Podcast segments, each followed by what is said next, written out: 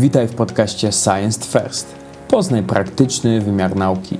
Jest to comiesięczny cykl spotkań organizowanych przez Instytut Psychologii Uniwersytetu Jagiellońskiego i Stowarzyszenie All in U J.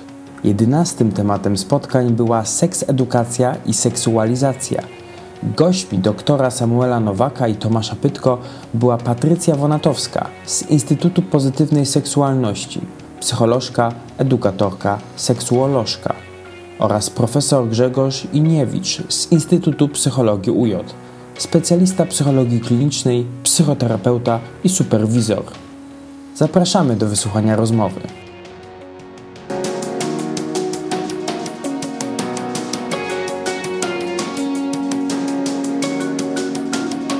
Kiedy za każdym razem, kiedy pojawia się dyskusja o edukacji seksualnej, to tak naprawdę ta seksualność zostaje wyprodukowana w efekcie tej moralnej paniki, która, um, która bardzo szybko występuje. Ja zaczynam. Um, myślę, że tak, że jest w tym dużo prawdy.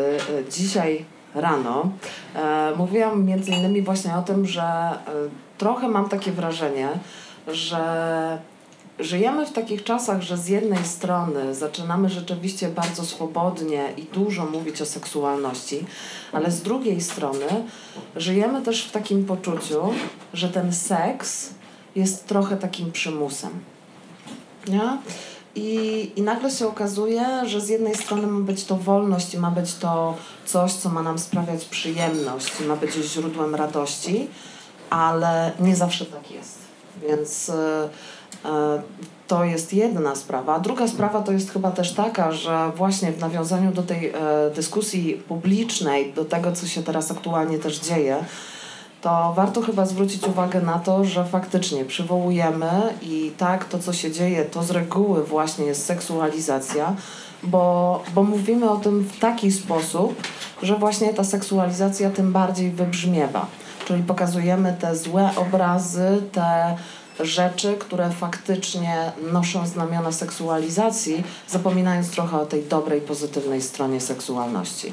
Zanim poproszę, tak naprawdę, żebyśmy już zrobili krok wstecz i sobie powiedzieli dokładnie, czym jest seksualizacja, to powiem, że tu mamy wolne miejsce. E, tutaj z przodu jest taka ławka, na której można siedzieć e, wzdłuż całej ściany za kaloryferem i mamy jeszcze wolne miejsca w tej drugiej części sali, gdzie też mnie dobrze widać, więc można usiąść. Okej, okay. Przepraszamy za techniczną przerwę. Okej, okay, zdefiniujmy sobie, zróbmy jednak krok wstecz, bo to są moim zdaniem pojęcia często mylone. Wiele pojęć wokół seksualizacji, seksu, erotyzmu, edukacji seksualnej jest mylone, używane zastępczo, celowo, niejednokrotnie. Czym jest seksualizacja? Seksualizacja jest tak naprawdę zjawiskiem, które polega na wykorzystywaniu seksu jako takiego e, do osiągnięcia czegoś, ale tutaj nie mamy na myśli e, tej właśnie pozytywnej strony, tylko na przykład jest to forma uwodzenia, e, forma marketingu, czyli chcemy kogoś zmusić do tego, żeby na przykład albo zachęcić do sprzedaży. E, seksualizujemy też młodych ludzi. Od, od razu daję przykłady, bo myślę, że to zawsze dużo bardziej jakby obrazuje też, czym tak naprawdę to zjawisko jest. E, seksualizacja to też na przykład zakładanie małym dzieciom E, bluzeczek czy bodów z napisem sexy chick albo cokolwiek innego. E, seksualizacja to też patrzenie na człowieka tylko i wyłącznie z perspektywy jego seksualności. E, czyli to są te wszystkie zachowania typu ktoś się seksownie ubiera, ktoś się seksownie porusza. Seksowniejsza Polka roku. Tak, dokładnie. To są te wszystkie zachowania i przejawy. I, I to jest właśnie tak na dobrą sprawę ocenianie człowieka przez pryzmat jego seksualności, jakoby to by miał być rzeczywiście obraz tego, co stanowi dana osoba. Padło teraz też słowo seksualność. To jaka jest granica między seksualnością a seksualizacją? Tylko definiowane przez narzucanie jakby yy, tych ram, które są seksualizacją, czy jest tak gdzieś szersza, już można bardziej wskazać konkretną granicę tych dwóch pojęć? Znaczy, e, myślę sobie, że akurat te granice to trochę trudno jednoznacznie określić. Dlaczego? Dlatego, że e, a czymś innym będzie przekroczenie mojej granicy, czymś innym na przykład twojej, nie? To jest pierwsza kwestia. Druga kwestia to jest taka, że seksualizacja ma bardziej, chyba tutaj w takim ogólnym znaczeniu, bardziej takie pojęcie e, czy charakter e, czegoś, co po prostu jest taką przyjętą ogólną normą w społeczeństwie, nie? Czyli to są właśnie te wszystkie przejawy, te wszystkie zachowania, właśnie patrzenie na człowieka w taki, a nie w inny sposób. Natomiast jeżeli już będziemy mówić szczególnie, konkretnie o jakichś sytuacjach, to tutaj myślę, że już też jakby to trochę e, będzie wymagało jakby spojrzenia indywidualnego, więc to też tak do końca aż tak łatwo nie będzie. Na samym początku Samuel powiedział o, o tym, że ży, żyjemy w świecie, w którym tak naprawdę musimy być seksualni, yy, seksualizacja nas otoczyła i zastanawiam się, yy, bo przy seksualności wiemy, że na seksualność wpływają pewne normy, to są normy yy, społeczne, kulturowe, yy, ale nie tylko. I, i tak naprawdę obracamy się w tych normach, yy, wpływają one na, na, na nas na co dzień, nie mamy nawet czasem yy, świadomości, jak wiele ich jest i jakie są tak naprawdę, więc co wpływa na, jakie normy wpływają na se- seksualizację, seksualność? W głównej mierze chyba to, to będą rzeczywiście te normy kulturowe, normy społeczne, E, które też dominują wtedy i przekładają się faktycznie na to środowisko rodzinne e, i to w jakich e, schematach, w jakich stereotypach, e, w czym tak naprawdę wzrastamy, e, to to myślę sobie, że w głównej mierze na nas będzie oddziaływać, bo to też będzie kwestia tego, w jaki sposób później będziemy dokonywać wyborów, nie? To jest jakiś szablon, który dostajemy tak naprawdę i z którym wchodzimy później w do, dojrzałe, dorosłe, nazwijmy to, życie seksualne, czyli wtedy już podejmujemy dużo bardziej, wydaje nam się, świadome wybory, ale tak naprawdę no, idą one bardzo często właśnie takim schematem, który nabyliśmy już wcześniej. To ja bym chciał zapytać Grzegorza, bo jesteś nie tylko psychologiem, ale też psychoterapeutą. E, czy psychologia obserwuje jakąś znaczącą rzeczywiście zmianę, zmianę w myśleniu o i mówieniu i w ogóle tego, jak seksualność funkcjonuje? Bo z jednej strony rzeczywiście możemy mówić o tym nieustannym przymusie do mówienia, mówienia seksem, mówienia o, o seksualności. No a z drugiej strony też są takie koncepcje, na przykład jak seksualne obywatelstwo, gdzie pokazuje się, na ile seksualność jest immanentną cechą człowieka i w związku z czym może być podstawą na przykład do jakichś działań emancypacyjnych. Tak, jakby wszelkie mniejszości seksualne wykorzystują fakt by, takiej, a nie innej orientacji do upominania się na przykład o prawa w przestrzeni publicznej. Więc jak na to patrzy e, psychologia, a jak na to patrzy też psychoterapeuta? Nie chcę się wypowiadać za całą psychologię, ponieważ no, różne opinie tutaj są, ale chciałem zacząć może takiego e, w ogóle o seksualności, jeżeli można jeszcze wrócić do tego wątku, bo ale to, to, co mi się wydaje tutaj jakoś interesujące, że to nie jest tak, że jest jakby tylko ta seksualność, tak? To jest jakiś kawałek taki możliwy do wyodrębnienia, tak? Zarówno myślę o funkcjonowaniu człowieka, jak i myślę też o seksualności w jakimś takim społecznym czy kulturowym kontekście, tak? Że to jest pewien jakby aspekt, ale myślę że sobie, że jest strasznie mocno jakoś połączony z różnymi innymi aspektami jakby naszego A, y, y, naszego funkcjonowania i mamy też coś w sobie, tak, że takiego, co nas jakby predysponuje w pewnym sensie tej seksualności, tak, myślę o takim, a, no, seksualność rozumiana jako to, że ja jakoś wyrażam siebie w związku z swoją płcią, ze swoją seksualnością, w związku ze swoimi rolami społecznymi, takimi genderowymi, które a które podejmuję. Tak, tak rozumiem tą seksualność, to jest jedna jakby z perspektyw, tak? Więc mam jakby coś, czymś się jakoś tam rodzę, gdzieś to jest jakoś zakodowane, ale z drugiej strony myślę, że to jest też taki obszar, który jest jakoś e, bardzo mocno poddany e, właśnie normom, tak? Czy ramom, tak? I te właśnie ramy, kontroli. Tak, i one jakby, ja bym też nie chciał, żeby to od razu, prawda, powiedzieć, że to jest coś, nie wiem, negatywnego czy złego, bo a żeby wielu światowych seksuologów mówi tak, że to jest jednak jakby silny popęd, tak? I on musi być w pewnych ramach, tak? Tylko i tu się mogę odwołać do doświadczenia terapeutycznego, że niezwykle ważną z tej perspektywy kwestią dla mnie jest to, na ile te normy są jakby w pewnym sensie wybrane, a na ile to jest system opresji, tak? I takiego jakby z zewnątrz kontrolowania, tak? I jak mówię, jak myślę o swoim gabinecie terapeutycznym, no to tam mam głównie do czynienia z tą opresją, tak? No bo jak nie ma opresji, jak jest zgoda, to te osoby nie, nie, nie trafiają. Ale to myślę sobie, że różne są te ramy religijne i społeczne i kulturowe i tak. I, i, i takie, no prawda, my wytwarzamy pewne jakby wzorce, wzorce zachowań, tak, i one myślę sobie, że też jakoś muszą być, tak, i to, co Foucault zwraca uwagę, tak, to bardziej na pewno, na pewno opresyjność i system jako system kontroli, a nie seksualność jakby taką samą w sobie, tak? A, ale dopytam, pociągnę jeszcze ten wątek, bo czy nie oznaczałoby to, że tak naprawdę jesteśmy seksualizowani od urodzenia? Cała ta panika jest tak naprawdę rewersem procesu, który się dzieje, no bo uczy się nas do pewnych ról społecznych, genderowych, które wiążą się z naszą seksualnością. I oczywiście panika zaczyna się wtedy, kiedy nagle kwestionuje się jakąś normę, tak? Bo wtedy widać, co jest normą, w związku z czym zaczyna się cała, cała dyskusja. Więc czy to nie jest tak, że też jakby nie ma od tej seksualności ucieczki i być może ta dyskusja powinna się toczyć w obronie jakoś... E, racjonalnej, racjonalnej prowadzenia jej seksualizacji, natomiast niż zapierania się, że za żadnej seksualizacji nie ma, bo to też, też często jest taka strategia, tak? To jest seksedukacja, nie seksualizacja. Jakby ten seks się w jakiś sposób taki próbuje gdzieś upchnąć i mówić o nim, ale niby mówić o czymś innym. Znaczy, jeżeli seksualizację rozumiemy tak, jak ty powiedziałaś, tak, że jest to wykorzystywanie seksualności do czegoś, tak? Dobrze, że dobrze cię zrozumiałem, to, to myślę, że tego jest bardzo dużo, bo to rozumiem, że i, i reklama, tak, i jakby i, i, i polityka, tak, co bardzo wyraźnie widać, to już chyba już profesor Mizielińska zwracała uwagę na to w jednej ze swoich książek, gdzie wyraźnie napisała, że jak jest jakieś zamieszanie polityczne, to wtedy najlepiej rzucić coś z seksem. Oj tak. Tak, bo to i zaraz wszyscy za seksem biegną, a już nie pamiętają o innych aferach. Tak?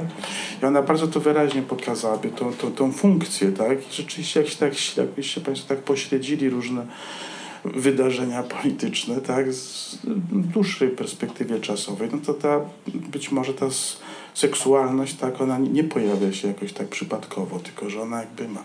A teraz myślę, że, że żyjemy trochę w czasach takich, gdzie ja zgadzam się, tak, że jest taki rodzaj seksu, seksualizowania, tylko sobie też myślę, że on się dzieje. Taka jest moja refleksja, że to się trochę dzieje na takim niedostępie, czy trudnym dostępie do własnej seksualności. Znaczy myślę tak, że braki różne w edukacji, tak jakby w pozytywnej seksualności, w moim poczuciu powodują to, że, jeżeli mogę tak uogólnić, tak, że mamy słaby dostęp do własnej cielesności, seksualności, wielu rzeczy nie rozumiemy, tak, nie, nie dotykamy swojego ciała, a równocześnie to ułatwia też to, że inni mogą jakby rzeczywiście seksualizować, w tym sensie jakby wykorzystywać jakby naszą niewiedzę. To bardzo wyraźnie u dzieci widać, tak? że, że może najbardziej narażone właśnie na te negatywne doświadczenia seksualne są te dzieci, które nie są wyedukowane, prawda? Które nie mają podstawowej wiedzy, tak? Ale jakby potem idziemy w dorosłość i myślę, że coś podobnego się dzieje, tak? My nie mamy tej jakby świadomości swojej seksualności, tak? A jeżeli jest, to ja to lepiej chyba powiedzieć, tak? Że, a, że ta edukacja to jest takie straszenie, tak? Uwaga, seks. Tak. Uwaga, niebezpieczna. Tak. Też tak jak zwróciłeś uwagę w pierwszej swojej wypowiedzi, że no nie może mówić o seksualności w oderwaniu od wszystkiego innego, tak, od psychologii, czy także z jednej strony podstawowa edukacja seksualna, ale dalej nawet nie myślenie o tym, czym jest inteligencja emocjonalna względem seksualności. Już padło edukacja, w naszym tytule także seks edukacja, słowa, które no, odmieniane przez wszystkie przypadki w ostatnich miesiącach, ale też w ostatnich latach, bo to jest temat, który, temat wiadomo, zastępczy, wykorzystywany też niejednokrotnie w, w celach politycznych, jest w naszym kraju. No więc jeżeli jest wykorzystywany, to można uznać, że jest problem. Jeżeli jest problem, to czy on, dyskusja, jaka się toczy wokół tego, jest odpowiednia. Czy mamy w Polsce w polskiej, zacznijmy może od takiej edukacji powszechnej, planową edukację seksualną, jeżeli ona jest, to jak wyglądają teraz ramy programowe takiej edukacji, kto edukuje w szkołach. W tym tygodniu widziałem taką wypowiedź naszego nowego posła z takim potrójnym nazwiskiem, który powiedział, że wolałby, żeby jego córka spotkała się z pedofilem niż z edu- edukatorem seksualnym nakładającym prezerwatywy na banany. straszną kobietą, która nakłada te, te prezerwatywy na banany, więc gdzie są teraz polskie szkoły w, w edukacji seksualnej? Teraz, teraz aktualnie to niestety są w takim miejscu, że mimo tego, że mamy ustawę, która mówi o tym, że jest coś takiego jak edukacja seksualna, czy dokładnie wychowanie do życia, rodzinie w, w, do życia w rodzinie, w szkołach, o tyle realnie tego faktycznie nie ma. Dlatego, że dyskurs wybrzmiał, no i powiało chłodem. Każdy się boi. Każdy dokładnie. Dyrektor się boi. I to jest tak, że właśnie na każde takie zajęcia potrzebne są co najmniej dwa kwitki, bo jeden składa się na początku roku, drugi składa się tuż przed zajęciami. W ogóle rodziców, który tak, który będzie zezwalał na to, czy dane dziecko, dany nastolatek, nastolatka może w takich zajęciach uczestniczyć. Kwestia kolejna jest taka, że niestety, ale bardzo dużo młodych ludzi, i to mówię naprawdę z doświadczenia, nie chce przychodzić na edukację seksualną, dlatego że mieli już wcześniej w szkołach jakieś doświadczenia, ale te doświadczenia są naprawdę bardzo mierne i mizerne. Co to znaczy? Edukują, i to oczywiście nie mówię, że wszyscy, bo znam naprawdę grono osób, które robią to naprawdę świetnie, naprawdę rzetelnie. I to nie tylko w dużych miastach, ale też w małych miejscowościach. Ale jest też cała masa osób, które e, rzeczywiście patrzy na edukację seksualną jak na obszar ideologii, e, polityki, e, własnych przekonań, tego, co przede wszystkim też są w stanie w ogóle powiedzieć.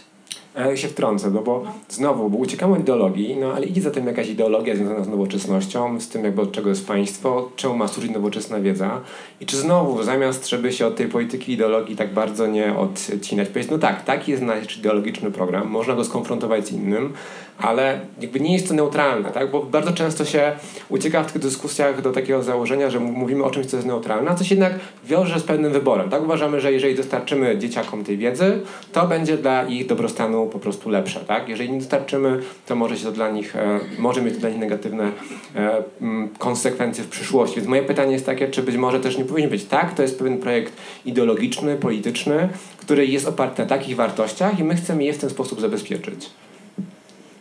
I nie pytać rodziców o zgodę, bo to by też oznaczało w dużej mierze, że rodzice mają prawo dość mocno selekcjonować dostęp do nowoczesnej wiedzy i wchodzić wtedy no, w, w, w, rolę, w rolę szkoły. Tak? No, to jest, bo to wydaje mi się takie też istotne pytanie, przed którym cały czas stajemy. No właśnie to połączenie z tą ideologią e, bardzo mi tutaj nie pasuje. E, Czuję rzeczywiście duży dyskomfort, jakbym miała powiedzieć, czy wejść do szkoły i powiedzieć, tak, to jest mój program ideologiczny i ja bym chciała uczyć te dzieci czegoś takiego, a nie czegoś innego. Bo dla mnie to faktycznie edukacja seksualna, czy podstawą edukacji seksualnej jest przede wszystkim właśnie to, żeby wyposażyć młodych ludzi w wiedzę, której tak naprawdę nie mają, bo nie mają skąd jej mieć. Nie? I, I to jest podstawowa kwestia. Czy kwestionujemy to, żeby młodzi ludzie uczyli się matematyki? No nie. Mało tego, jeszcze bardzo często poddaje się kolejny argument, że uczymy ich na przykład dlatego, żeby później potrafili, potrafiły y, liczyć. Nie? A, a dlaczego nie robimy dokładnie tego samego, jeżeli chodzi o, o nasze zdrowie, o nasze granice, o to, czym tak właściwie... O nasze życie, dokładnie. Właśnie, bo to jest jedna z najistotniejszych kwestii, nie? Które powiedziałeś, że to nie jest tak, że seks jest obok, a my jesteśmy gdzieś tutaj. I raz na jakiś czas się odwracamy w kierunku naszej seksualności, mówimy juhu.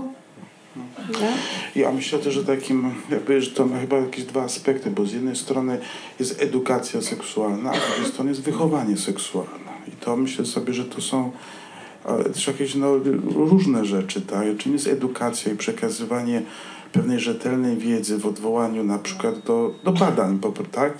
Przy całym jakby sceptycyzmie i dystansie do, do prowadzenia badań, ale jednak pewną wiedzę mamy tutaj, tak?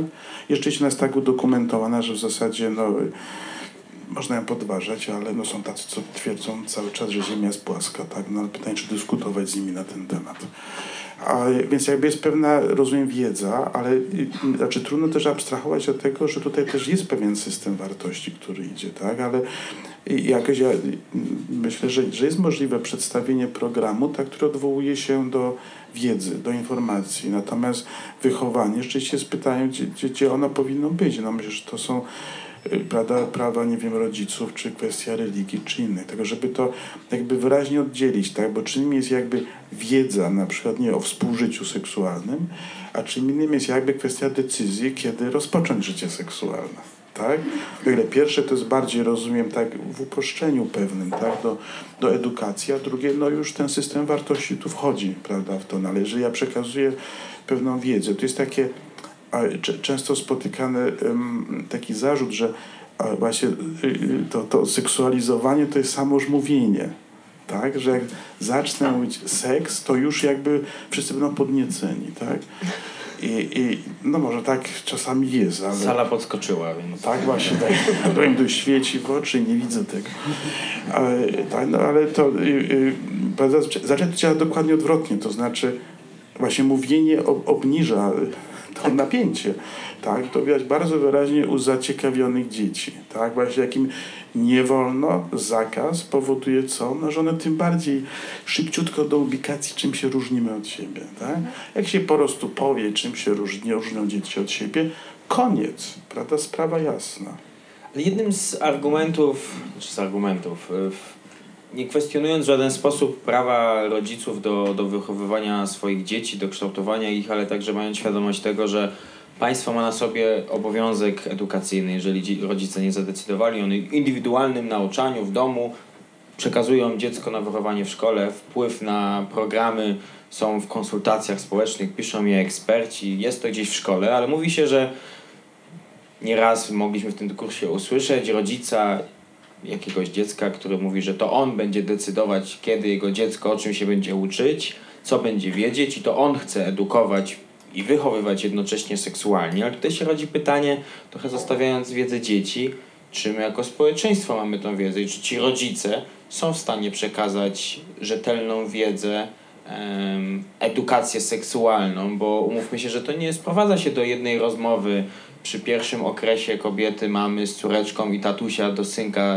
masz tu gumki na pierwszy raz, to jest nasza rozmowa na edukac- o edukacji seksualnej. Oczywiście upraszczam i zapewne nie, nie rodzice świadomi robią to zupełnie inaczej, ale jaka jest nasza wiedza i czy ta wiedza jest wystarczająca, żeby ktoś był w stanie powiedzieć przed kamerą, że ja sobie nie życzę, żeby w tej szkole była edukacja seksualna, bo ja sam będę edukował swoje dziecko. Na to jest bardzo prosta metoda. Wystarczy dorosłych ludzi zapytać, już część osób tutaj na sali dostała dzisiaj to pytanie, wystarczy zapytać, jak byście Państwo powiedzieli, co to znaczy uprawiać seks? Czy mamy puścić mikrofon do sali? To jest ankieta, czy każdy sobie odpowiada wewnętrznie? Najczęściej to, co się pojawia, to cisza. To znaczy nie wiemy od czego zacząć, w jaki sposób, a ten młody człowiek czeka i chce jakiejś odpowiedzi. Więc trudno jest nam mówić. Nie mamy tak naprawdę języka. Nawet jeżeli chcemy wykorzystać język typowo medyczny, to nagle okazuje się, że nie jest nam z tym po drodze, bo nikt wcześniej nas nie uczył na przykład takich sformułowań. Też bardzo to upraszczam, bo rzeczywiście to nie jest tak, że to jest ogół społeczeństwa. Natomiast jest to bardzo częste. I właśnie mówienie z dziewczynkami na temat miesiączki, jeżeli w ogóle się odbywa, jest super. Rozmawianie z chłopcami odbywa się bardzo często właśnie na zasadzie masz tu gumki albo o zgrozo tatuś bierze swojego synka i oglądamy razem porno. Jeżeli tak ma wyglądać edukacja seksualna w domach, to ja bym się zastanawiała, czy to jest przekazywanie rzetelnej wiedzy. Ja bym tylko, tylko dodał taką rzecz, że to, to nie jest trochę chyba dyskusja, czy, czy edukować, czy nie edukować, bo edukacja jest. Tak? Ona jest, bo nawet to, że, że rodzice nie mówią o seksie, to to jest fragment edukacji, że z jakiegoś powodu pomijają tą sferę, tak. tak? I przecież dzieci uczą się. Kontakt taki, nie wiem, pewna bliskość, którą mają rodzice z dziećmi, którą dzieci widzą między rodzicami, tak? To, co się dzieje, różne komentarze potem, tak? No, edukacja idzie, tylko ja myślę, że to jest dyskusja taka, czy my w tą tak zwaną nieformalną edukację, czy my chcemy wnieść jakby formalną, taką, żeby tą wiedzę, która myślę, że ona jest, krąży, ona jest oczywiście dziwaczna czasami, tak? Czasami oczywiście jakoś sensownie jakoś uporządkowana, ale czasami jest tak absurdalna, że, że aż yy, to, trudno zrozumieć skąd, skąd wzięta. Tak, czy my chcemy jakby tą formalną edukację, która uporządkuje to, ale to nie ma co się jakby łudzić, że, że jak nie będzie edukacji, to nie będzie seksu, tak? No nie. No nie da się, no. To, to jakby i tak jest, więc ja rozumiem, że to jest takie pytanie, czy Czy, czy, czy coś tutaj jakby wnosić, a że sprawa jest po, poważna, to podam Państwu jeden przykład, no, że to nie jest takie, że my sobie tak mówimy, żeby tam dzieci czy nastolatkowie o czymś wiedzieli czy nie wiedzieli. Jak ostatnio modna kwestia, znaczy no modna w sensie jakby takich dyskursu, pedofilia, tak, wykorzystywanie seksualne dzieci, a bada, badania, tak, że mogę się powołać, pokazują tutaj dwa czynniki chroniące dzieci. Pierwsze to są bliskie więzi emocjonalne, a drugi czynnik, a może nawet pierwszy, bo niektóre badania wychodzi jako pierwszy, edukacja. Tak? Czyli w momencie, kiedy nie ma, to nie jest kwestia tylko, że dzieci po czternastolatkowie czy dorośli potem nie wiedzą, jak się zabrać, czy jak zdefiniować, czy jak rozmawiać, ale to jest bardzo realne zagrożenie, tak? które, które, które no, pytanie, czy my też jakoś nie przyczyniamy się do tego, jakby, jak, jak nie ma tej edukacji. Tak? Bo skąd mam wiedzieć, że jest, dochodzi na przykład do molestowania mm. czy nadużycia seksualnego, kiedy nie mam wiedzy na ten temat. Nie? I, to, I to są bardzo konkretne, bo tak. Tam Państwu taki przykład, że w jednym z krakowskich przedszkoli było taki program, był prowadzony właśnie o dobrym, złym dotyku i potem zrobiony eksperyment. Dzieci poszły przepraszam, na spacer, no i była podstawiony był mężczyzna, który miał podejść do ostatniej pary dziewczynek, no i zrobił to. Jak one wrzasnęły, to facet uciekał, bo się bał linczu po prostu, że, że no co powie, no, że ze współpracy z nauczycielkami z przedszkola. Także eksperyment taki po prostu tu robią. No, tak. Więc to, trzeba uwagę, że, że my mówimy nie tylko bo, bo wiedza, tak, żeby kiedyś, prawda, było mniej problemów seksualnych, mniej dysfunkcji seksualnych, tak, ale, ale też to jest jakby jakaś ochrona przed bardzo konkretnym zagrożeniem. Tak.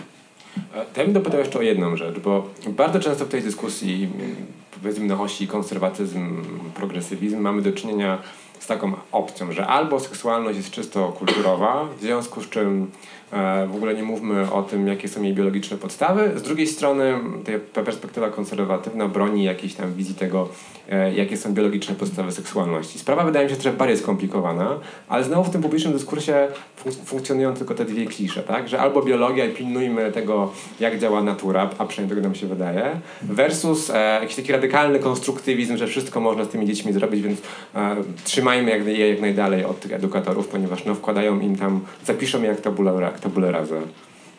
Mhm.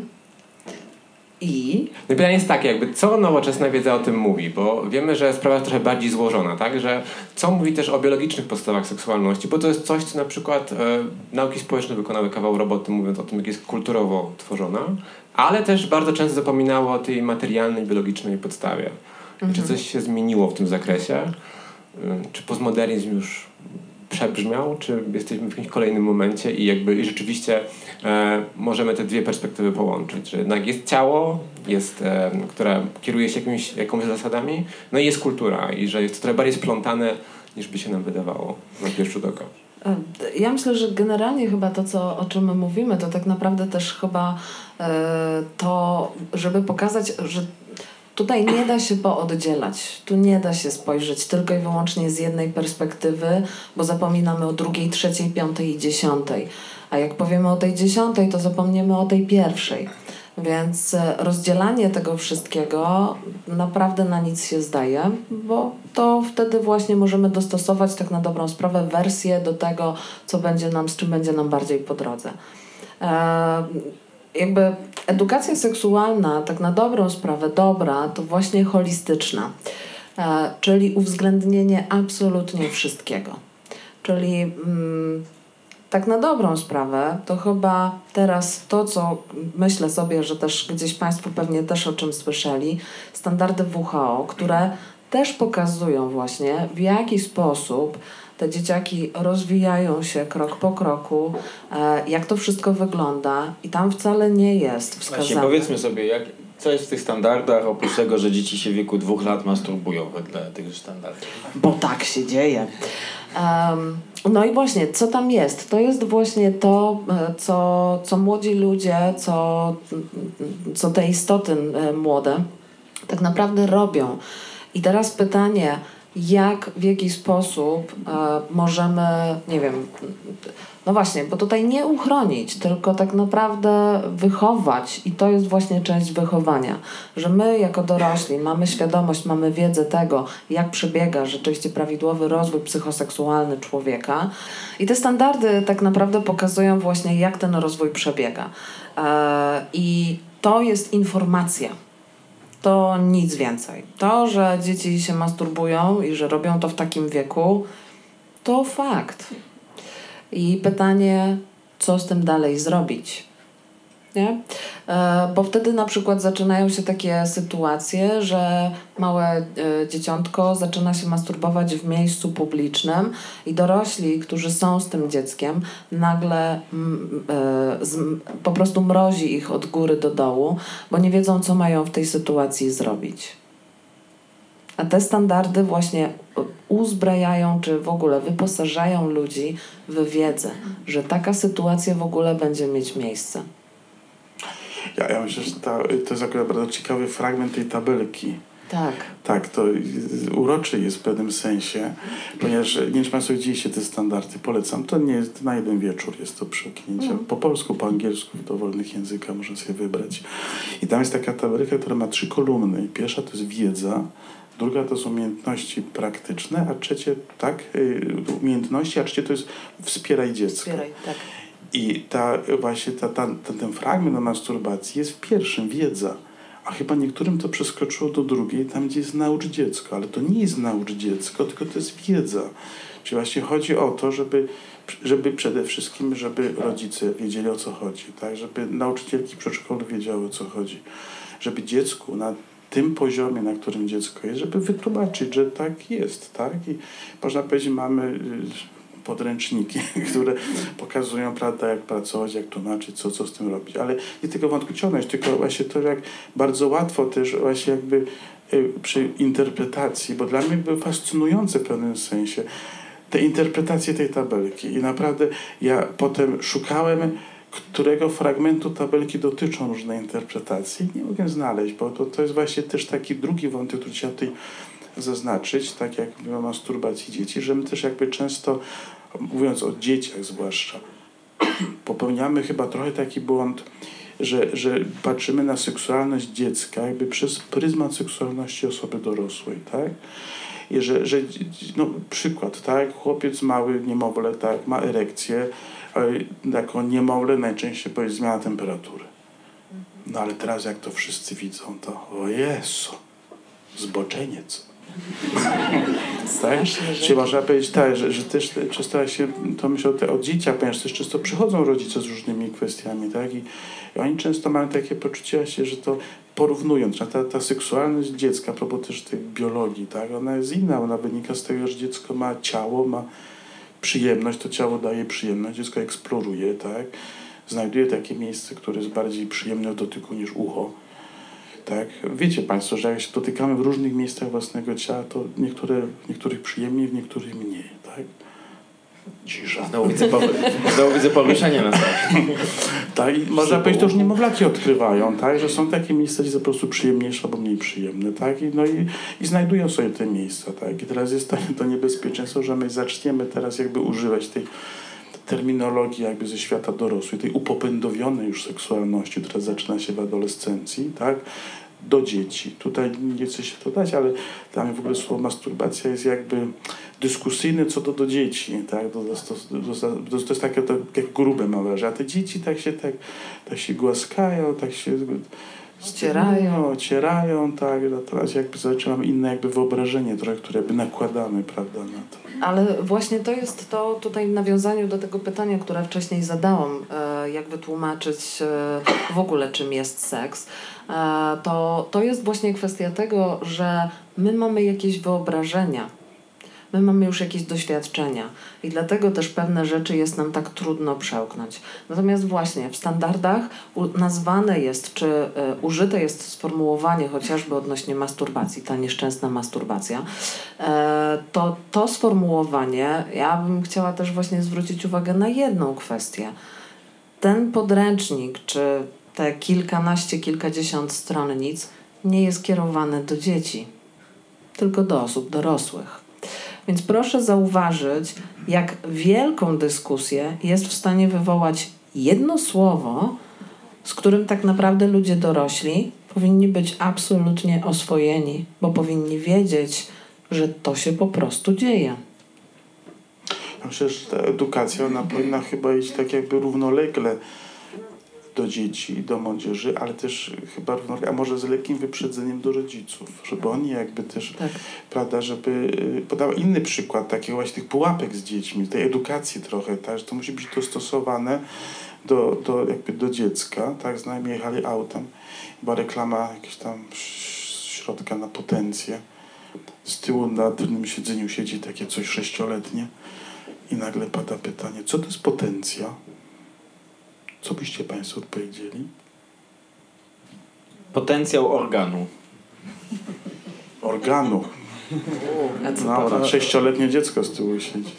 Ojciec zacisnął kierownicę. Wiecie Państwo, trudne warunki drogowe. Matka podjęła wyzwanie i mówi siła. Siła. Aha. Koniec rozmowy. Wystarczy. I to jest jakby ta, ta edukacja, tak, że dzieciom wystarczy jakby proste rzeczy. One, prawda, jak pyta się skąd wziąłem, to nie chodzi o to, prawda, Boże, plemnik, komórka jajowa, macica, spójrzcie. Boże, cicho! Tak? Tylko powiedzieć, z brzuszka mamy. Koniec, okej, okay, za rok, tak. za dwa, wróci do tego, tak? tak? I to nie jest, prawda, bo od razu takie, prawda, wśród, że tak powiem, fachowców, tak, wśród lekarzy, wśród psychologów też jest takie, Boże, ale jak to zacząć rozmawiać, tak, że powiem coś, użyję te i zaraz będzie właśnie seksualizowanie. Tymczasem dzieci stawiają też, oni są podstawowych rzeczy, tak? Jeżeli tylko oczywiście może być tak, że dziecko się rozpędzi i może mieć trudność z taką granicą, no ale to najczęściej ma do czynienia z dziećmi, które doświadczyły nadużycia seksualnego. I tam rzeczywiście może być tak, że poruszenie tematu seksualności jest tak, że dziecko może jakby, żeby nie wyhamować, tak? Ale normalnie, to nie jest tak, że nagle trzeba będzie, prawda, wszystko o tym seksie opowiedzieć, tak? Tylko to są bardzo konkretne, tak, dzieci na różnych poziomach. Ta tabelka, myślę, wuchowska bardzo ładnie to pokazuje, tak. Także na różnych etapach różne rzeczy jakby podajemy. To jest też propozycja w zgodzie z rodzicami, a odnośnie pewnych wątków kulturowych, religijnych. Także to nie jest tak, że nagle jest kurs masturbacji i kurs nakładania prezerwatywy na banana, tylko że tam jest cały szereg jakby bardzo mądrych rzeczy, myślę. Myślę, że te, te wypowiedzi także pokazują, jak wpadamy w sidła lingwistyczne wszystkich sformułowań wokół edukacji seksualnej, wokół seksu, które bardzo upraszczają wszystkie czynności i też, też myślenie na ten temat, dając od razu nam nasze wzorce gdzieś narzucone przez kulturę przepełnioną seksem. I właśnie tutaj chciałem zapytać o to, że gdy brak, czy nam brakować edukacji? Już powiedzieliśmy, że, że no, na przykład ten gorszy przykład tatusia, który oglądnie z synem film pornograficzny, żeby mu pokazać w ramach lekcji przygotowania do życia w rodzinie, jak to synku jest. Um, pornografia um, jest pewną bardzo rozwijającą się branżą przemysłu filmowego na świecie i dochodową. W Polsce znikają właśnie najpopularniejsze um, gazety erotyczne, pornograficzne, Playboy, C K M, um, upadł koncern, który je wydawał. Z kolei w zeszłym roku, a ostatnio miały zupełnie nowe oblicze. W ogóle redaktorka naczelna Playboya, moja, z mojego rocznika, kobieta, przejęła stery, zaczęła zupełnie inną stronę brać ten magazyn. W zeszłym roku bardzo głośne wykupienie tytułu Twój Weekend Nie wiem, czy Państwo kojarzą tą kampanię. Twój weekend to była taka no, przepełniona seksizmem gazeta, która przez lata straszyła z kiosków i był, został wystawiony tytuł na sprzedaż i między innymi Agora, bank i agencja V L M wykupili Twój weekend, żeby wydać ostatni numer bez grama na gości o prawach kobiet, o edukacji i ta, ta, to wykupienie zostało nagrodzone wszystkimi najważniejszymi nagrodami marketingowymi na świecie. Ale zwracam uwagę na to, że znikają te czasopisma, które gdzieś kiedyś wychowywały pokolenia, tak? Umówmy się, kiedy też dostęp do, do internetu był mniejszy. Pornografia jest dostępna bez żadnego, żadnych ograniczeń. Wiadomo, że można nałożyć ograniczenia rodzicielskie w przypadku jakiejś świadomej kontroli, ale jest. Pojawia się, ma się pojawić projekt ustawy, który w jakikolwiek sposób, w jakiś sposób miałby ograniczać. Zresztą już jest. Ja nawet nie wiem, jakie są jego założenia, ale zastanawiam się... Od osiemnastego roku życia ma być specjalna zewnętrzna instytucja, która będzie sprawdzać, czy mamy osiemnaście lat i ona będzie, tak ogólnie, tak, i ona będzie przekazywała informacje do osoby odpowiedzialnej za stronę pornograficzną, ale podobno bez naszego imienia i nazwiska. Zewnętrzna firma to będzie ten i wtedy będziemy mieli jakby prawo dostępu. I certyfikat do oglądania tak, porno. Co, co, znaczy, to, znaczy sam jakby sposób tego rzeczywiście myślę bardzo skomplikowany, ale z drugiej strony sobie uświadomimy, że w zasadzie dzieci wchodzą w świat pornografii w momencie, kiedy dostają telefon. Tak? To można by, to nie jest jakby takie już jakby zabawne, tak? Bo to jest jakby teraz, to jest to prawda, ci dwudziestolatkowie, to, to teraz jest to pierwsze pokolenie, które jakby wchodzi w dorosłość z takim, można powiedzieć, pełnym dostępem do pornografii. Także z takiej seksuologicznej strony to my też jakby dopiero podejmujemy te wątki, co to oznacza dla dorosłego życia tak naprawdę, tak? No ale jeżeli sobie Państwo uświadomicie, tak? Ostatnio, nie wiem, czy Państwo jesteście tam na bieżąco, ale na przykład ta bajka Kraina Lodu, druga część, tam Ania i Elza, tak? Ja jestem na bieżąco z takimi rzeczami. I względu, masz ten moc w skrócie. Ze względów rodzinnych, tak. I jak, jak niezwykle łatwo jest teraz przeskoczyć na to, co Ania i Elza robią w nocy. To znaczy? A naprawdę, nie, nie domyślasz się? To, to jest naprawdę banalnie proste. To znaczy wystarczy wpisać tam Ania i Elza Kraina Lodu i na przykład, nie wiem, słowo jakieś tam związane, miłość, pocałunek, coś. Mentalnie jesteśmy na stronach pornograficznych. Tak? I, albo można na przykład zobaczyć na przykład lalkę w skrzy, taką, prawda, do uprawiania seksu w kształcie jednej albo drugiej. Tak? I to się dzieje momentalnie. Zróbcie Państwo sobie tak, jeżeli nie boicie się tych, którzy zdaje się nam patrzą na te strony, gdzie wchodzimy. Jeżeli Państwo się tego nie boicie, to z- zróbcie sobie taki eksperyment, tak? Że jestem dzieckiem, nastolatkiem i wchodzę w ten świat i wpisuję różne słowa, tak? I, i... Dla przykładu, przepraszam, że przerwę, ale jednym z takich sztandarów, sztandarowych słów są kociaki. Nie? Kociaki, dzieci lubią kotki, więc szukają kotków, ale wyskakują inne kotki. Mhm. Ale trochę do dyskusji o dostępności, bo pewnie jest to jakaś między nami zgoda mniej więcej. Co w ogóle nowoczesna nauka mówi o wpływie pornografii? Bo czy mamy jakieś konkluzywne badania? Ja ostatnio gdzieś mi wyskoczył materiał o badaniach, które mówią, że użytkownicy jakby nie mają jakoś szczególnie regularnie zaburzonego życia seksualnego. Jednocześnie w tych dyskusjach przy okazji, zwłaszcza seksualizacji, zaraz się pojawia właśnie jakiś antypornograficzny jakiś dyskurs i propozycja, aby pornografię wyciąć w ogóle z przestrzeni publicznej. Więc czy mamy badania, które jakoś konkluzywnie, mówiąc o ludziach dorosłych, wypowiadają się, czy ta pornografia ma wpływ, czy zaburza nasze doświadczenie seksualności, czy może wręcz przeciwnie, je wzbogaca. Czy mamy konkluzywne badania w tym temacie? Są, ja nie pamiętam dokładnie teraz na jakim uniwersytecie, nie pamiętam tego nazwiska, mogę później ewentualnie przesłać. Pewnie na Jagiellońskim. Były gdzieś rzeczywiście robione i było porównanie wśród mężczyzn, którzy mają więcej niż pięćdziesiąt chyba pięć lat i młodzi mężczyźni, którzy korzystali z filmów porno. I było takie porównanie, że później gdzieś tam w tych grupach pojawiały się jakieś zaburzenia wzwodu, zaburzenia erekcji. To mężczyznom, którzy byli starsi, powrót do sprawności zajmował krócej aniżeli e, młodszym e, mężczyznom. Dlaczego? Dlatego, że ci starsi nie wychowywali się w dobie szybkiego internetu. Tak, tak. Mhm. E, więc rzeczywiście gdzieś tam obserwujemy, że jest to jakiś element życia. Poza tym e, to też myślę sobie, że w gabinetach trochę widać, e, że może to nie jest jakiś standard, ale rzeczywiście żyjemy bardzo szybko, e, żyjemy w miastach, żyjemy w dużym stresie, a sam seks to jest energia, to jest czas, który trzeba poświęcić, więc czasami łatwiej jest po prostu wybrać e, filmy pornograficzne, a dodatkowo one stymulują jeszcze do, do, mózg, e, dają nam bardzo dużo bodźców w bardzo krótkim czasie, możemy mieć wszystko od ręki, więc tutaj rzeczywiście zagrożenie jest w tym momencie no, realne, można by było powiedzieć. Ja myślę, że taką kluczową rzeczą jest rzeczywiście to, co wspomniałaś, ten wiek. Bo co innego, jeżeli prawda, film pornograficzny ogląda dorosła osoba, czy też czasami pary sięgają, tak, że razem sobie oglądają z ciekawości, żeby coś wzbogacić, tak, czy coś się dowiedzieć.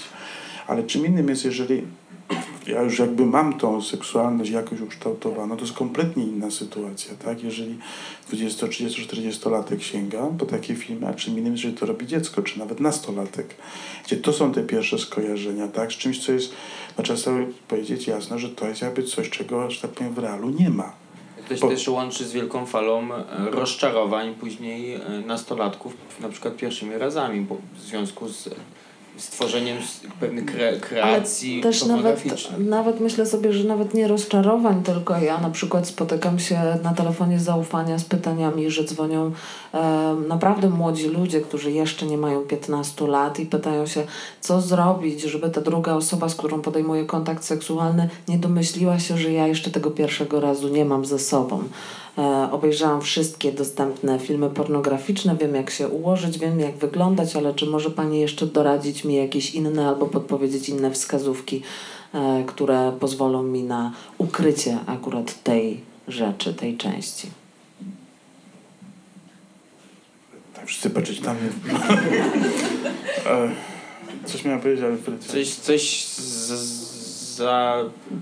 gabinetu własnego, że tak powiem, może autopsji tego, z czym przy, czy, czy na przykład miałeś do czynienia z osobami, którym pornografia e, zaburzyła seksualność?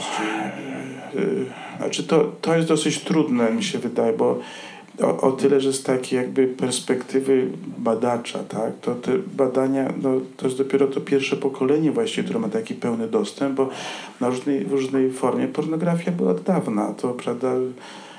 Sto lat temu to były czarno-białe zdjęcia, które gdzieś tam się rozprowadzało, potem to były gazetki, prawda, potem wszedł internet, jeszcze w międzyczasie były taśmy V H S, tak, więc to może cała, cała osobna historia to, to było, natomiast to, to, to, co jakby się zmienia, to jest jakby ta powszechna dostępność, tak.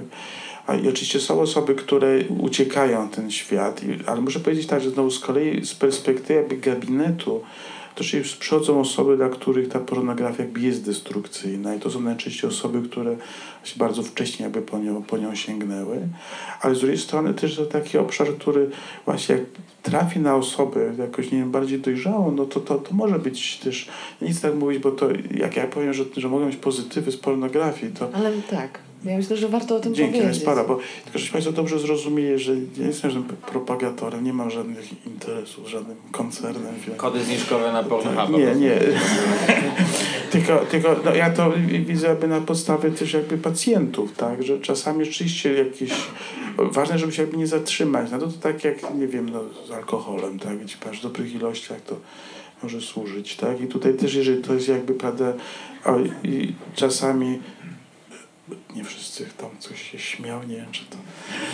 E, e, e, Wiadomo, że nie dla wszystkich. Tak, tak, w pewnym wieku, tak? Myślę ja sobie, że tak to... Powiedzmy sobie, że chyba nawet pornografia może tem, więc bardziej pomóc jak ten alkohol, może czasem.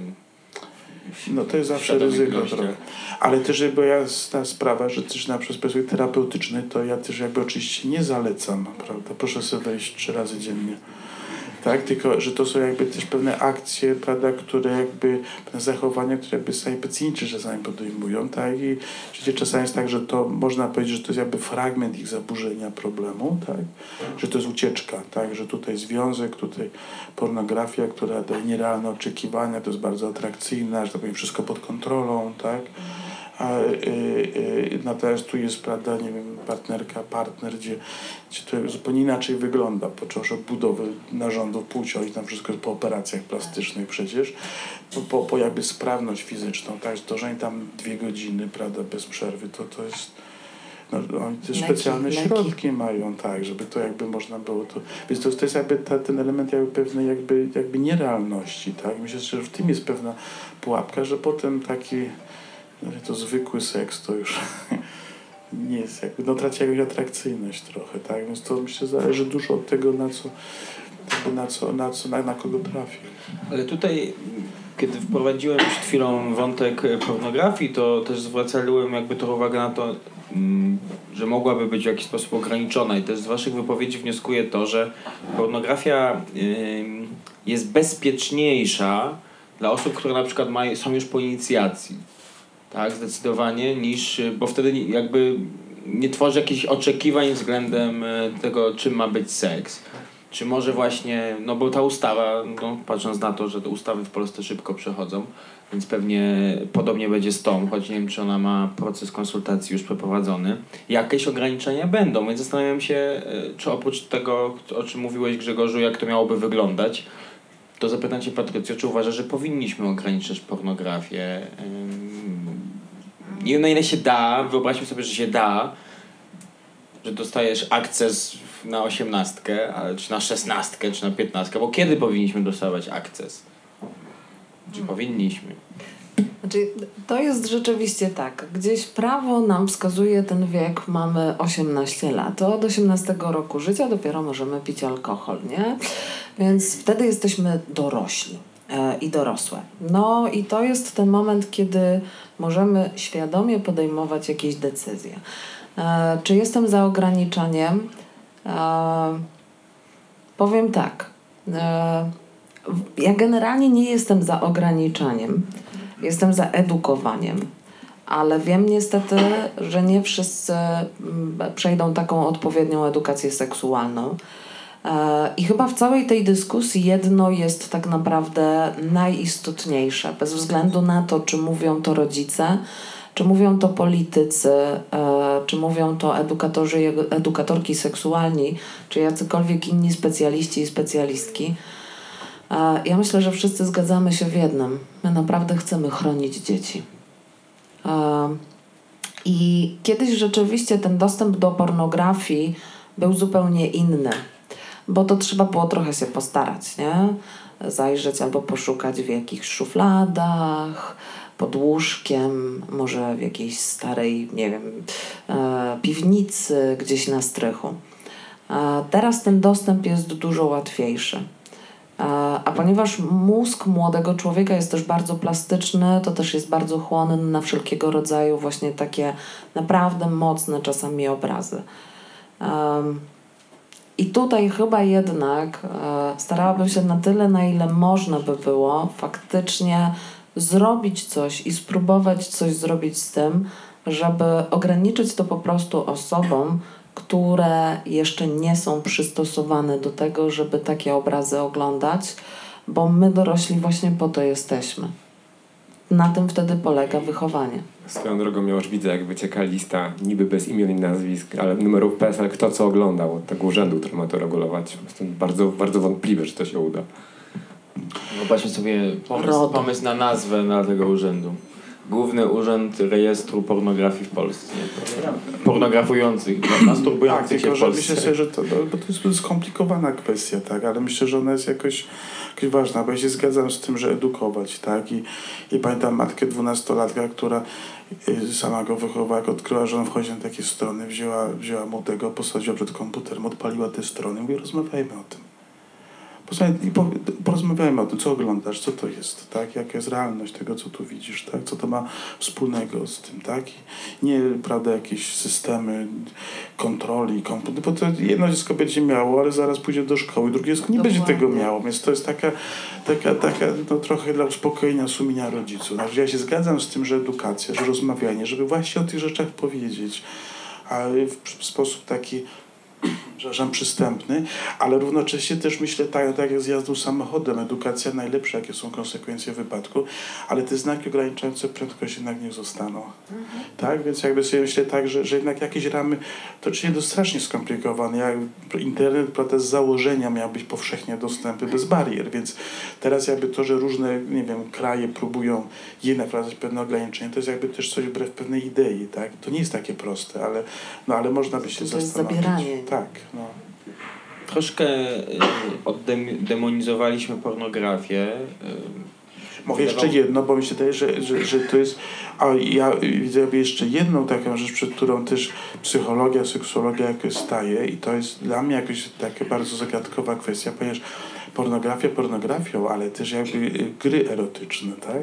I to, co tam jest niezwykłe, tak? Bo zobaczcie Państwo, że w pewnym sensie funkcją seksualności jest to, żeby że my tworzymy relacje, tak? Seksualność jest po to, że nas przede wszystkim wyrzuciła z rodziny, tak? I żeśmy stworzyli relacje, prawda? Niekoniecznie pod kątem prokreacji, różne, tak?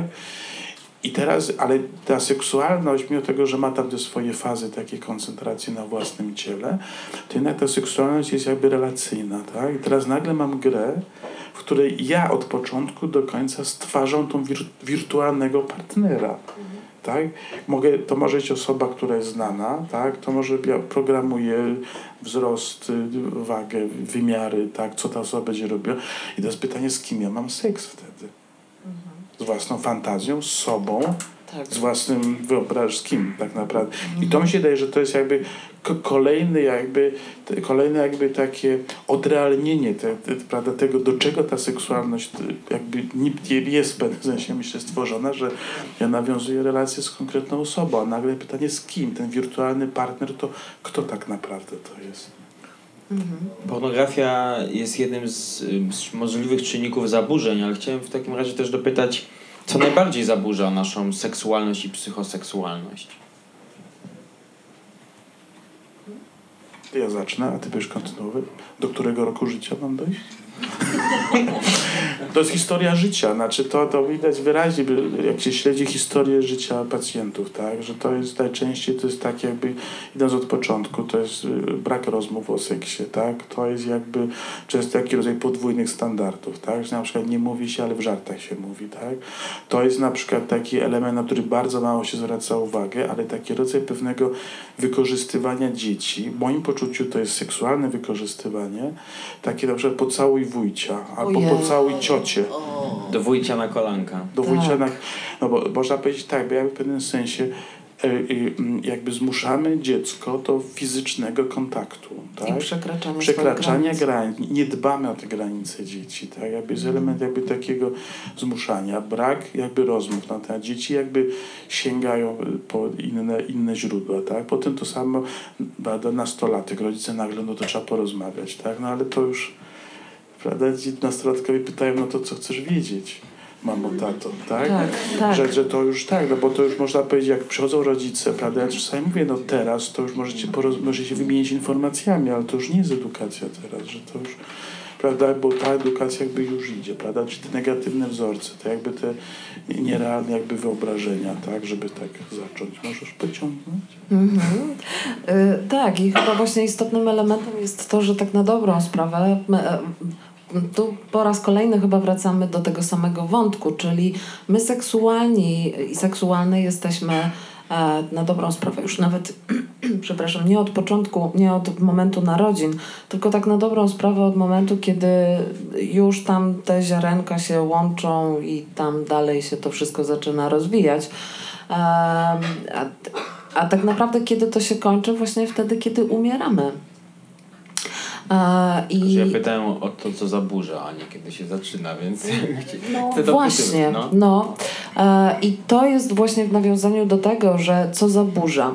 A, nie możemy też jednoznacznie powiedzieć, że zaburzać, zaburzenie będzie się pojawiać na przykład w jakimś konkretnym momencie, a później się to pociągnie. Bo to może być tak, że właśnie dzięki temu, że mamy jakieś doświadczenia, e, nie wiem, w momencie, kiedy będziemy mieli pięćdziesiąt lat, zaburzenie może się stworzyć. E, I jeżeli, e, no właśnie, nie będziemy rozmawiać, nie będziemy też sprawdzać swoich własnych granic, to my bardzo często nawet nie mamy świadomości tego, że to jest jakiekolwiek zaburzenie. Jeżeli ja nie będę sprawdzać, no tutaj też parokrotnie pojawiał się właśnie wątek chociażby yy, pornografii, oglądania pornografii, bycia w związku, bycia w relacji. Czy to jest zdrada, czy to nie jest zdrada? Więc mamy, pojawiają się nowe, nowe rzeczy, które tak naprawdę warto, żeby każdy z nas zadał sobie pytanie. I to nie tylko raz w życiu, ale raz na jakiś czas. Zadawajmy sobie pytania raz na jakiś czas, ale też zadawajmy pytania na Science First, więc teraz szansa, żebyście je mogli zadać, więc jeżeli ktoś chciałby włączyć się w naszą dyskusję, to proszę podnieść rękę. Jako że robimy podcast, to będziemy musieli wam podać mikrofon, ale to zrobimy logistycznie. To pierwsze pytanie. Kto jest odważny, odważna pani? Dziękuję bardzo. Ja mam pytanie do pana profesora. Wspomniał pan o badaniach, które pokazują pozytywny wpływ edukacji seksualnej dzieci na spadek przypadków pedofilii. Próbowałam sobie wyobrazić takie badania i, i nie mogłam. Czy mógłby pan przytoczyć je?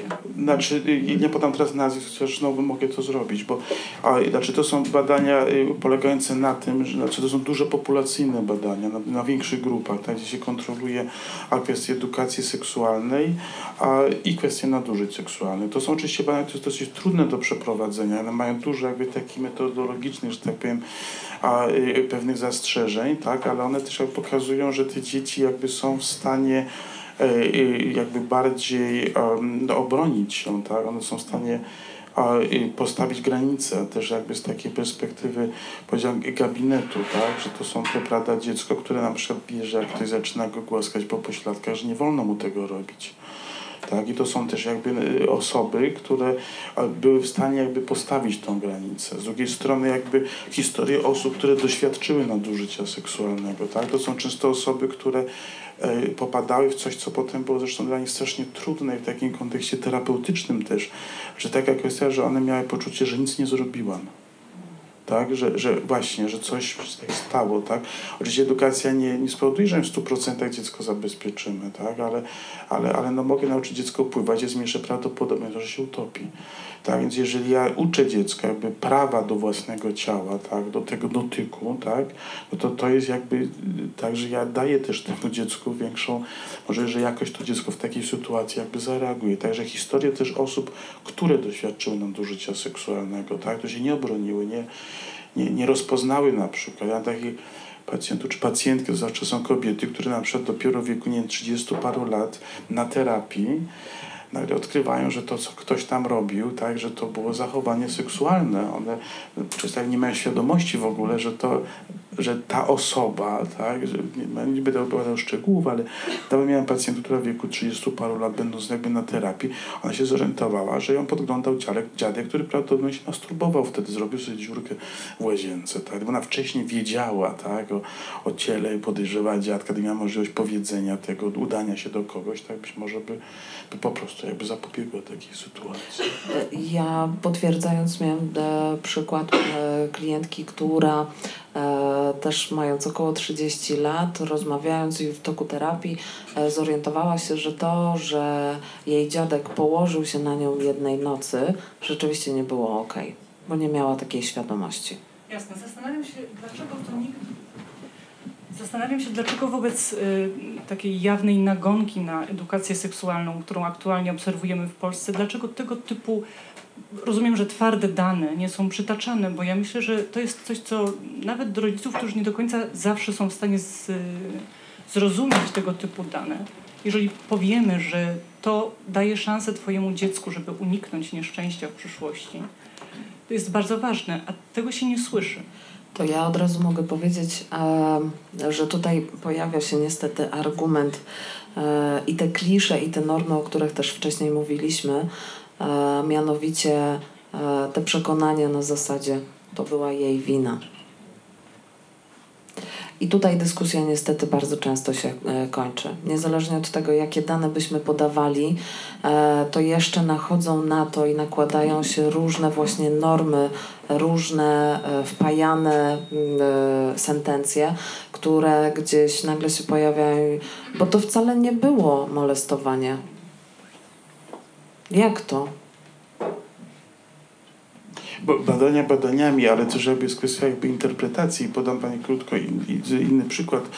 Na pewno Państwo widzieliście billboardy takie, że, że osoby homoseksualne to, pedo, to są, prawda, wyłącznie pedofilami. I bo, jest paradoksalna sytuacja, ponieważ powołują się tam na badania, które sam autor tych badań mówi, że to jest nieuprawniona interpretacja moich badań. Tak? Natomiast jakby w dalszym ciągu interpretacja tych badań jest taka, to są te billboardy, które Państwo widzicie. Autor tych badań mówi, nie zgadzam się, to jest manipulacja moimi badaniami. Tak? A one i tak dalej jakby funkcjonują, więc jakby myślę sobie, że to jest pewna kwestia jakby takiego jakby, no, jakby nastawienia i potem jakby pewnego jakby interpretowania różnych wydarzeń jakby zgodnie z moim sposobem myślenia. Tak, dobry wieczór. Nazywam się Teresa Król, jestem redaktorem i współautorem, współautorką podręczników Wychowanie się w rodzinie i chcę powiedzieć, że w czwartej klasie szkoły podstawowej dziecko otrzymuje nie tylko podstawowe informacje dotyczące anatomii, fizjologii, układu płciowego, ale właśnie są dwie lekcje poświęcone właśnie zapobieganiu właśnie tego złego dotyku i pedofilii, czyli jedna lekcja o intymności, druga jak właśnie reagować na sytuacje właśnie, które by mu zagrażały. Zatem jeśli dziecko chodzi na W D Ż od czwartej klasy szkoły podstawowej, te informacje otrzymuje. W piątej klasie jest ponowienie tej, tejże problematyki. To i tak uważam, że czwarta klasa za późno, bo tu było wspomniane przedszkole, może się tak zdarzyć, tylko że myślę, że te dzieci, że tak powiem, w, już jeszcze przed okresem dojrzewania te informacje otrzymają. Natomiast jest problemem, tu, o czym Pani wspomniała, że często dyrektorzy rzeczywiście utrudniają dostęp do, do tychże lekcji, ponieważ albo nie mają dobrze wykształconego nauczyciela, albo się boją poruszania tych tematów, albo im po prostu nie zależy i jako, że te lekcje nie są obowiązkowe, i tutaj y, podstawowy błąd, że dają te karteczki. To znaczy może się to zdarzyć, ale myślę, że jeśli dyrektor dobrze zapozna się z rozporządzeniami menowskimi, to tam nie ma obowiązku podpisywania żadnej karteczki, żadnej zgody. Natomiast jest wyraźnie powiedziane, że tylko wtedy rodzic daje karteczkę i sam osobiście pisze podanie i zanosi do dyrektora. To jest od dwa tysiące dziewiątego roku w rozporządzeniu paragraf czwarty.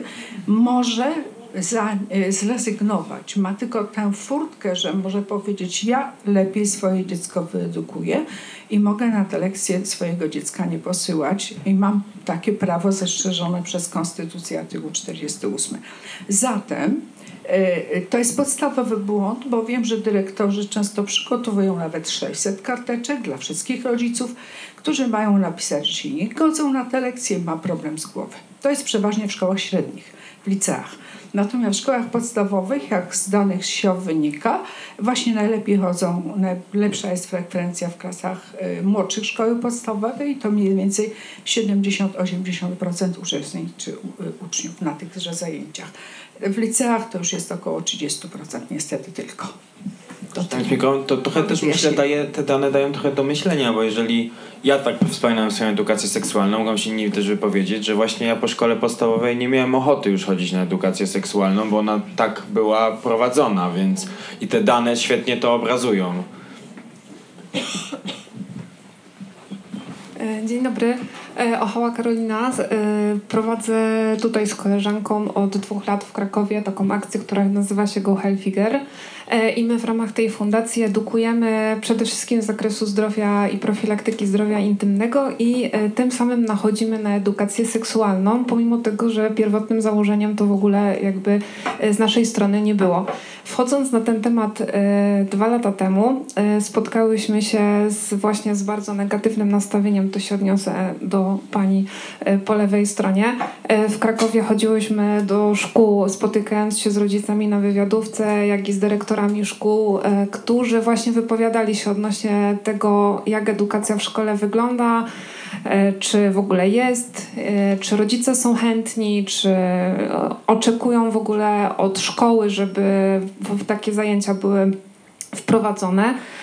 I po kilku takich spotkaniach popołudniowych czy wieczornych dałyśmy sobie święty spokój z edukacją nastolatków i osób w podstawówkach, pomimo tego, że uważamy, że jest ogromna potrzeba jak najbardziej wczesnej edukacji w tym zakresie. Jesteśmy teraz po drugim cyklu edycji kampanii. Mamy ponad osiemset kobiet wyedukowanych już w tym momencie i z naszych ankiet wynika, że dziewięćdziesiąt parę procent, chyba bodajże dziewięćdziesiąt trzy procent uważa, że edukacja seksualna w szkole jest potrzebna i tyle samo osób uważa, że ich edukacja w szkole w ogóle w żaden sposób nie satysfakcjonowała ich. Czyli to, co jest w podręczniku, to nie jest wiedza satysfakcjonująca. To, co jest przekazywane od czasu do czasu w szkole, w żaden sposób nas nie satysfakcjonuje i w żaden sposób nie spełnia naszych oczekiwań. My na spotkaniach spo- naszych w jesienią w Krakowie głównie spotykamy się już z osobami, które są dorosłe, czyli to są osoby powyżej osiemnastego roku życia, ale z problemami, z jakimi się zderzamy i z po, y, pytaniami, które po prostu pojawiają się w trakcie, czy to, co jest wpisywane w ankietach, uważamy, że my jesteśmy po prostu w średniowieczu. No, nawet y, ja bym tak tego nie określiła. To też odwołam się do pana profesora.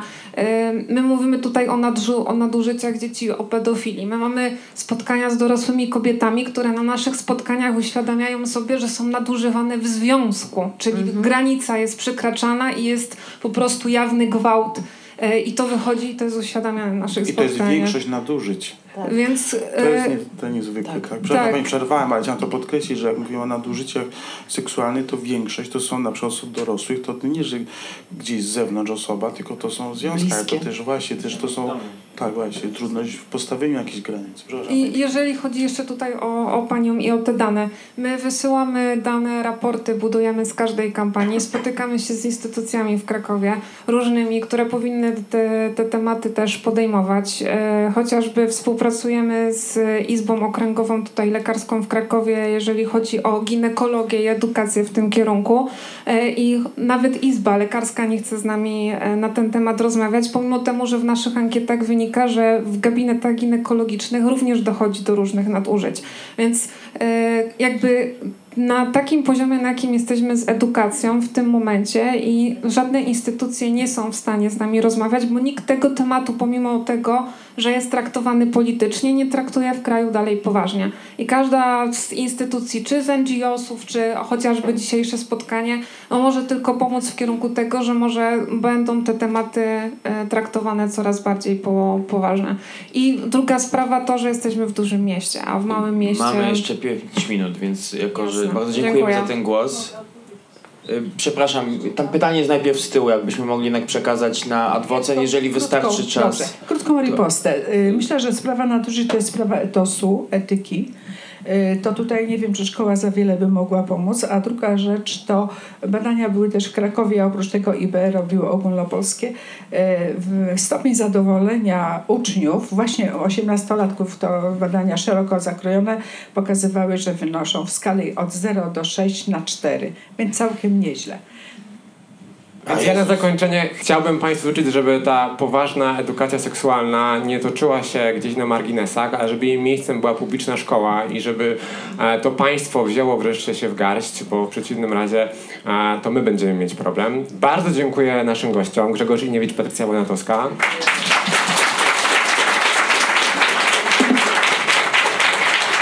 Ja dodam, że y, Patrycja jest także online, ma swojego fanpage'a, więc jakby ktoś chciał znaleźć na Facebooku, to też oznaczaliśmy. Z naszego spotkania będzie podcast, więc będzie można do tego wszystkiego wrócić, jeżeli chcielibyście też podać dalej. Mamy świadomość oczywiście nie wyczerpania tematu, dotknięcia tylko go gdzieś powierzchownie. Wrócimy do niego jeszcze z pewnością. I bardzo dziękujemy Hewre za gościnę. Wielkie brawa.